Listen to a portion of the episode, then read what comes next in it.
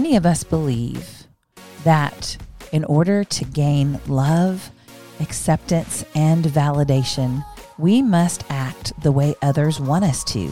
We downplay our gifts, apologize for speaking truth, and hide who we really are.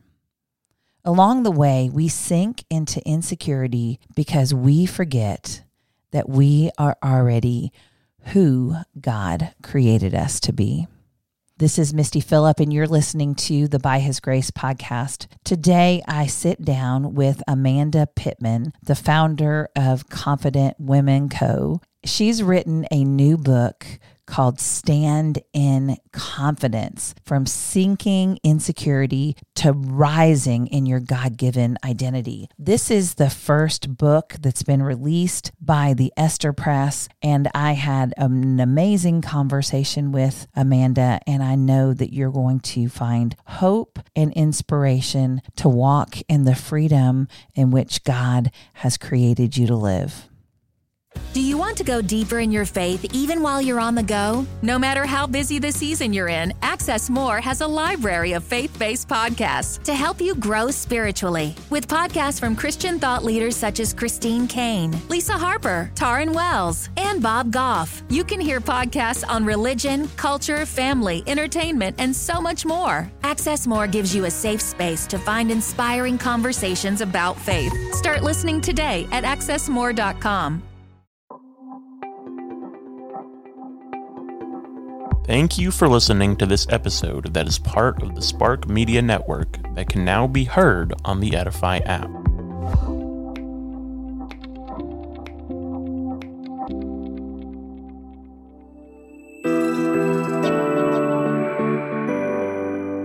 Amanda Pittman, welcome to the By His Grace podcast. I am excited to have you on, my friend. Thank you so much for having me, Misty. It is really cool to meet you. You're just a go-getter doing all the things. It's it's giving inspirational. yeah, well, I've been excited to meet you because actually we put Susan McPherson of the Esther Press on the cover of the Spark Media magazine and did an article and you are actually the first book that is coming out with the Esther Press. So that mm-hmm. is so exciting. You are a pioneering woman yourself and so I'm excited to talk to you about confidence and you just, your new book, Standing in Confidence. And so you are the founder of Confident Woman Co. And so tell us the story behind that. I never envisioned leading Confident Woman Co. It was definitely God's plan, not mine, because my plan was to become a flutist in a major symphony orchestra, preferably in Dallas. And um, I went to school for music ended up doing music education. But once I rededicated my life to God after str- like straying from Him, denouncing my faith altogether, when He drew me back to Himself, that's when my plan for my life changed and His plan for my life took off. So my husband and I just started sharing our story on YouTube and that's when I began sharing on Instagram and blogging. And this was, I want to say in 2013 or so. And I didn't think that my voice had a lot of value. I didn't think that people would listen to what I had to say. Um, but my husband just encouraged me to do it. And I'm so glad I did because when I when I started to share my testimony, when I started to share what God had done for me, share just biblical wisdom, it really resonated with people. But then I started to see a theme. The more I established my confidence in Christ and I didn't place it in all these other areas and didn't place my identity in all of these other things, the stronger my voice became and the more I helped other women do the same. So in 2018, my husband and I planted a church in Atlanta. We were helping out our pastors at the time to plant a campus of their church. And at the time, we were broke because my husband left his job and I was a stay at home mom and I did not have a conviction to, to go back to work. And so we believe that we to not have a traditional nine to five if we're pastoring a church, not because it's wrong, but just because we wanted to have the flexibility to adequately serve those we're leading. And so we were just broke. We didn't have any money. And during that time, I launched a program called the Confident Woman Mentorship Program. And I fell in love with helping other women establish their confidence. And it became something greater than I anticipated it. That December of that year, the Lord told me to host an online conference and it was called the Confident Woman Online Conference. And then the following year, he told me to, to host a retreat and it was the Confident Woman Atlanta Retreat. And so I started to see this theme. And so I was just like, you know what? Let's just, uh, you know, let's just have an, an overarching something, you know, Confident Woman Co. I don't know what the Co stands for, but it has a ring to it. It sounds good. It could be collective, it could be company. I don't know. I just need something to house it because there's this theme. I didn't fully know what it was, even though God did. And I, I really wanted it to remain in the place of not ministry. I don't know what to call it, but not ministry, just because I didn't want that responsibility. I didn't want uh, those labels, those expectations. But over time, the Lord made it so clear to me, Amanda, this is a ministry. This is a ministry. So originally, the mission for Confident Woman Co. was to equip women to confidently pursue their God-given purpose, which is good, but not not not perfect because what I found was so many women who I would lead would care so much about their calling and purpose and chase that rather than pursuing God Himself. Yeah. And what I found was when you seek God and you seek Him with all of all of your heart and you establish your confidence in Him, Him as as a person, not everything He can give you, but just Him. That is when calling and purpose and destiny, all of these things follow. And so the Lord led me to just pivot. And um, the new mission became equipping women to stand confidently upon the finished work of Jesus. And at that point, that's when it really became what it is today, which is which is a ministry that helps women worldwide. We have a community that women can group up and do Bible studies together, do prayer together. And I just love seeing what it came, what it became. But God really was leading me step by step because I did not see it from the beginning. Yeah, that sounds exactly like my mission and vision with Spark. And and I learned similar lessons when we surrender to him and, and to his will and to his way and, and we're not really chasing after something. We're just we're pursuing him. And when we pursue him and and and that's what he wants from us is he just wants to be with us. And he wants to do amazing things in and through us, but he wants to speak into our lives first. So that's beautiful. Let's back up a little bit because you taught you mentioned your husband, but how did this whole crazy thing started? Because y'all met in college. So let yes. take me back to the beginning and share sort of what happened before you started Confident Women Co. Yeah. So my husband and I met in an 8 a.m. art of acting class. So it was an elective because he went to school for engineering. I went to school for music. So our cross, our paths didn't cross often, but I'm glad they did there. And he was always like well known on campus, but I was just glad to meet him. And we became friends, but at the time I was in a relationship. So I never really considered it as anything more. However, I was totally looking for a way out. I was like really close to being done and praying to God for direction because I had just rededicated my life to the Lord and this relationship was just not in alignment with Him. And so by the end of that semester, our friendship had grown and um, Michael stops me in the cafeteria, the, the you know, school cafeteria umph Umphrey Umph. it's been a, it's been a few few years, but yeah. Um, and he said, Amanda, we have to be friends. I know, I know that the semester is ending. It's almost over, but we have to be friends. And I was like, okay, yeah. He's like, no, you don't understand. Like, we can't just like stop talking just because we're not in class anymore. Like, we have to keep talking. We have to be friends. I was like, okay, you're really serious about this.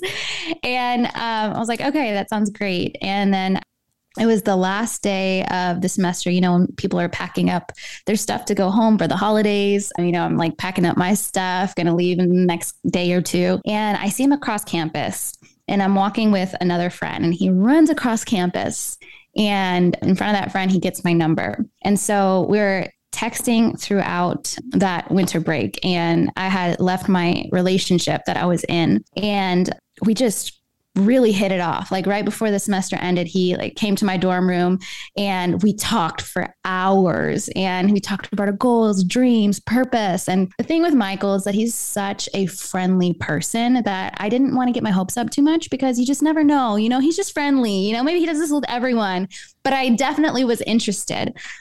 But by the end of winter break, we got back to school and you know, we just fell in love, you know, we, we fell in love and we never looked back 11 months later after we had became Facebook official, he proposed. And then six months later, we were married. So that's kind of the love story. And before I even got to the confident woman co piece, we started to share our journey of dating God's way on YouTube. And the reason why we were sharing this was because we were craving mentorship. We were craving others to pour into us, and we would look for people to go out to lunch with. And so many of the examples that we were looking for, they weren't walking in victory with their marriage and they didn't have as much to offer as we were looking for, unfortunately. And so it felt as if we were the only ones doing it, you know? And it also felt like I mean, on on campus, it wasn't like one of those ring by spring schools. Like it wasn't a Christian school, you know, it was more of a party school and people don't get married until they're 27, 28. you know, so this it, it was it, we we made the school newspaper because it was such an anomaly that we got engaged while we were in college. Um, and so we felt like we didn't have anyone and so because of that, we're like, we, we can't be the only ones who feel this lonely, trying to do it God's way. We're not trying to do it like we had done it before, right? We really want to date God's way. And so we just started sharing that journey on YouTube and we're able to help people with that. And it grew from there. Yeah. So how you you mentioned that your husband is, you know, really encourages you and and helps you with with your confidence. But how did that time with him, how did that begin moving you from insecurity into your God-given identity? I would say that I for such a long time had the wrong view of love. I saw love as transactional, even God's love. And I had learned these narratives from previous relationships that love is based on how impressive I can be, how great of a girlfriend I could be, how much I can meet your standards. And that works out well until you're not, right? And, until you're not that person's standard, until you're not perfect. And so, one of the things Michael told me whenever we were first dating, I asked him, Why do you love me? And coming from the kind of relationships I had been in, you know, I'm expecting him to just praise me. You know, I love you because, you know, you're so kind to me and, you know, you have such a great personality. You're beautiful. We get along, blah, blah, blah. No, he said, I love you because I choose to. Whenever I heard that, I was offended. yeah. I was offended because I'm like, what do you mean? You love me because you choose to. Am I really that hard to love? But the thing is, at that time, he wrote a blog and he he shared that and the blog was called why i don't love my fiance. And he shared this long list of things that he enjoys about me and he likes about me but he says none of these things are why i love amanda. I love amanda because i choose to.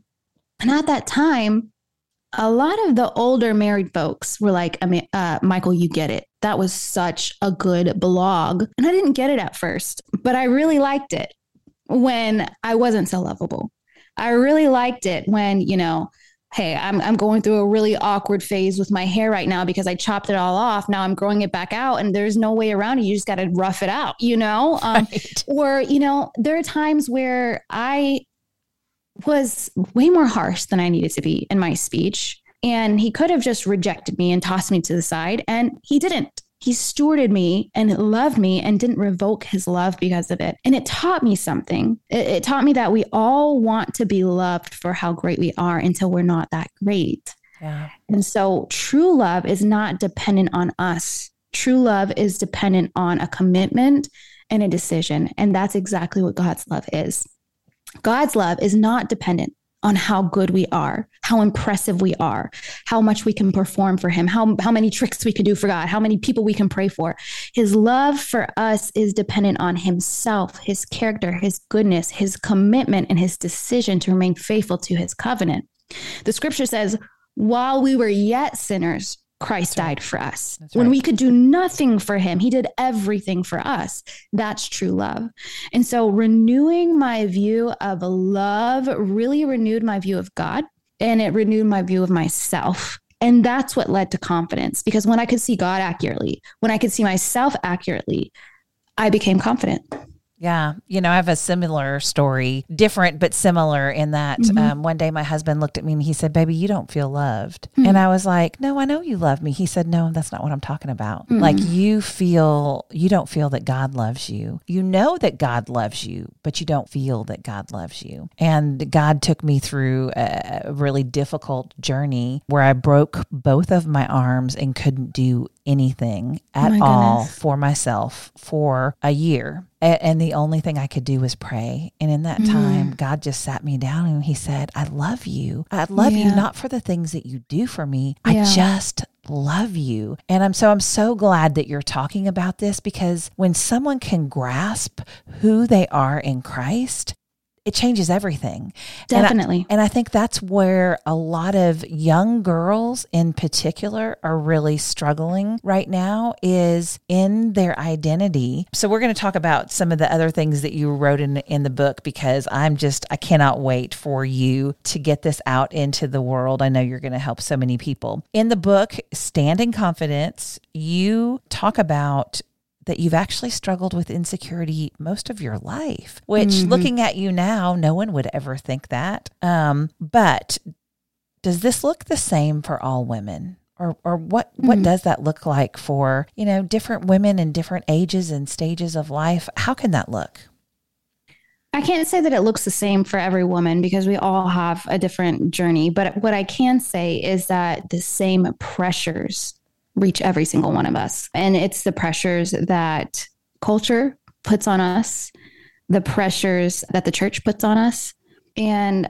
even pressures from friends and family. And it, the, the thing is, the thing that leads so many, so many women into insecurity is misplaced identity and a lot of voices, right? So the church may say, you know, your identity is in Christ, but if that church does not behave as if their identity in Christ is in Christ, and that church behaves as if their identity is in how much they can serve the church, how holy they can appear, how perfect they can appear, then they will have this works based, performance perfectionistic view of their identity, that they'll have to strive to attain identity rather than standing in what God has already given them. It's similar with culture culture may say oh love yourself you know you're accepted. But if culture in the same in the same breath is saying you know you have to be this size you know this is the standard of beauty and this is what makes you a real woman and this is how you should treat your man or stick it to the man we're all feminists now. Like it's always changing right? right? Like it's a yeah. swinging pendulum. Nobody agrees. That's right. and that's the issue. There's so many voices that are telling us this is how you should identify yourself and everybody's standard is different. Even when it comes to our friends and family, the the people closest to us can have the most influence on us. And sometimes we can even idolize the voice of a friend, idolize the voice of a parent, and their expectations for us become more important than God's expectations of us. So they're saying, "Hey, I want you to become this this engineer. You have to become a doctor or you're not worthy." You know, it, it, it's different for every woman, but these pressures reach all of us. And so it's just so pervasive. And, and that's why it's so important that we learn how to turn down the noise and hear the voice of God because there's so many voices and you're always going to feel insecure if you're trying to find your worth, significance, value and identity in everybody else's perception of you because it's impossible. You're always going to feel like you're failing someone. If you're making one person happy, you're, you're failing somebody else. But if you're only focused on the voice of God, if you turn down the noise and hone in on his perfect, precious voice, you'll hear his thoughts about you. And the great thing about identity is that it's not something you have to discover. It's already written in scripture. It's not something that you discover, but it's something that you stand in. And then when you learn the way that God has designed you, then you won't feel like you have to be anyone else's version of who you're supposed to be. So I think that's how it how it affects women today. I could not agree more. My husband and I on our podcast, Spark Influence, did a whole episode about that. And it was mm-hmm. entitled Stop Listening to Gurus and Start Listening to the Holy Spirit because the world is so loud and noisy and so noisy. And we're taking it in from so many different places. But we have to break away from that to because God says it's his still small voice and and we can't be attuned to his words if we're not in the word and and we don't know what yeah. he has to say about us. So yeah. What are a few of the other false narratives that you think that are fueling insecurity? Yeah, there are a lot of them. Um, some of these false narratives are well all of them are based on fear i used to think i didn't struggle with fear you know i used to think oh you know like maybe i might struggle with sadness or i might struggle with depression sure i don't struggle with fear i'm fearless but i was in a, a, counseling session and my counselor asked me amanda like what is it that you fear if you're behaving this way, what is it that you're fearing? And I was like, I don't fear. But then I was like, if it's not fear, then what is it? And so a lot of these narratives are fueled by fear. So it could be the fear of the opinions of people, the fear of judgment, the fear of lack, the fear of going through hard times, the fear of being unprotected. A lot of these things, these fears, we try to avoid them. And in doing so, we're not surrendered to God's voice, but instead, we're surrendered to the voice of fear. And so, because of these narratives that are running through our minds, like, oh, you have to be, if you're not perfect, then you're going to be rejected, rejected, the fear, then we feel like we have to, we have to perform, we have to be perfect. And so, this, these narratives are going to be different from woman to woman, but the solution to combat them is the same. You have to have comebacks. You have to have a conviction. Okay. So this, these comebacks are, okay, this is what I what the the voice of fear is trying to tell me. I'm going to pinpoint it. I'm going to call it out, but then I'm going to come with a comeback. So I'm I'm going to respond with scripture. Like for instance, if the fear of lack is leading you and it's causing you to overwork because you're afraid of of loss, then you have to say, okay, this is this is the fear that I'm dealing with. And this is the narrative that's running through my mind and it's causing me to not be all that God has called me to be. And it's making me insecure. And I, the way that I'm going to respond is I'm going to look at all of these scriptures that remind me that God is my provider, that He is the one who will sustain me.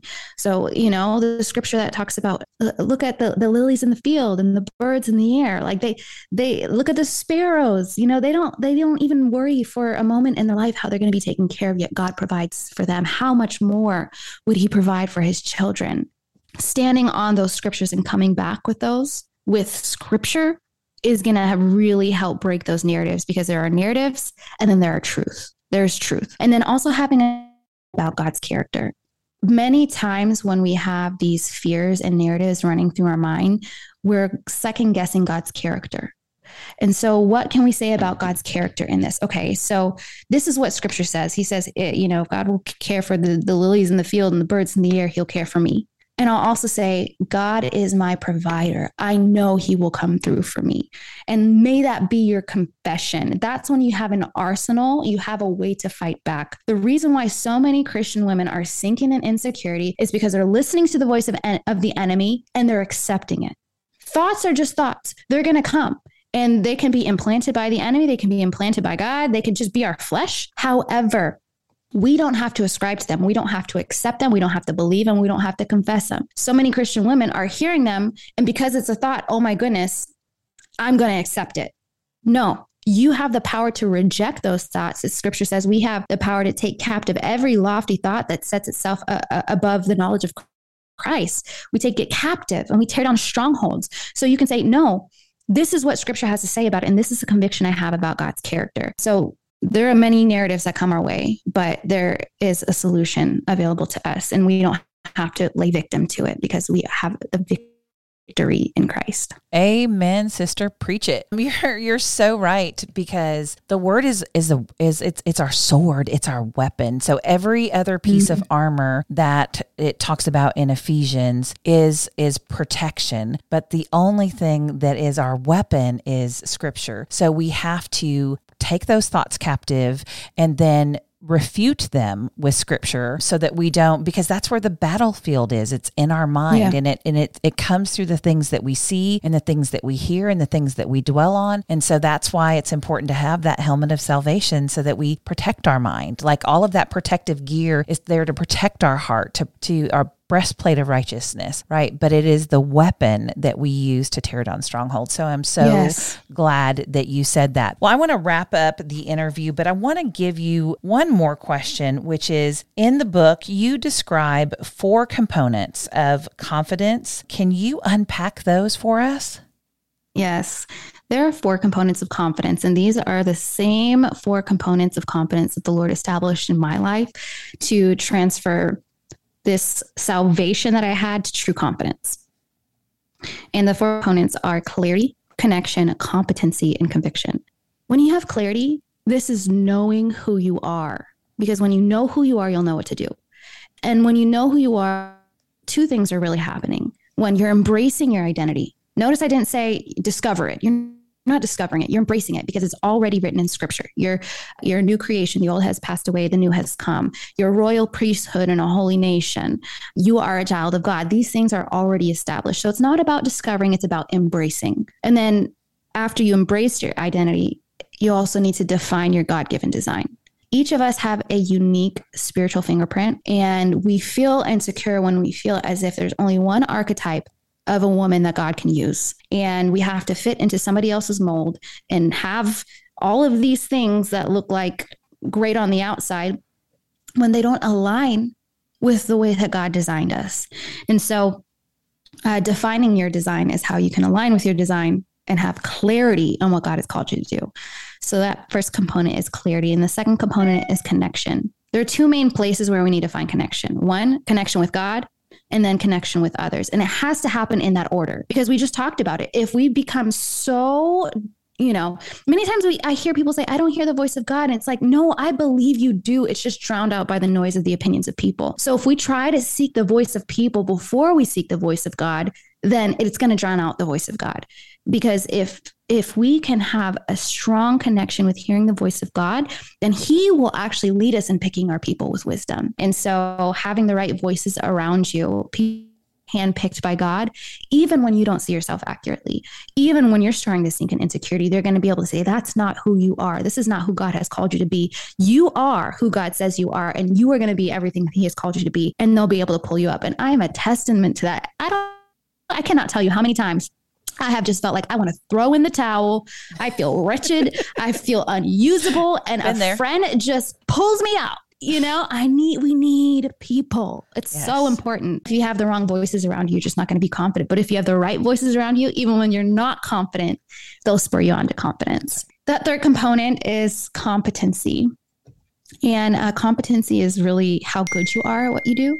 And, um, you know, there, this can transfer to business, this can transfer to school. But when it transfers to our spiritual walk, when it transfers to our confidence in Christ, this competency is an ability to walk in healing and deliverance, which essentially is being free from the pains of this world and the sins of this world, walking in, in, that freedom so that it frees up capacity for us to renew our mind.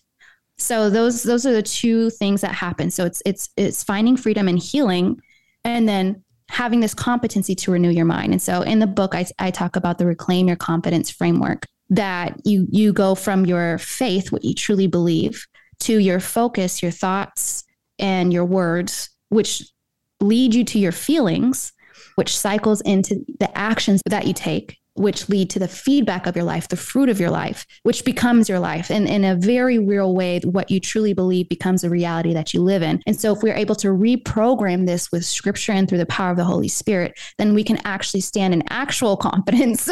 we can confidence because we've updated our programming. And then the final piece is conviction, because none of this matters if you don't have a big why that's driving you. Yeah. None of this matters if you're doing it for yourself. Confidence for confidence sake is sinking sand. And I'm the confidence lady, right? confidence for confidence sake is sinking sand too. right. If you try to be confident for your own sake, you're going to be just as insecure. or you'll become a egotistic narcissist, which is not the goal either. but when you know your responsibility to God and to others, that is when it transfers to something more meaningful.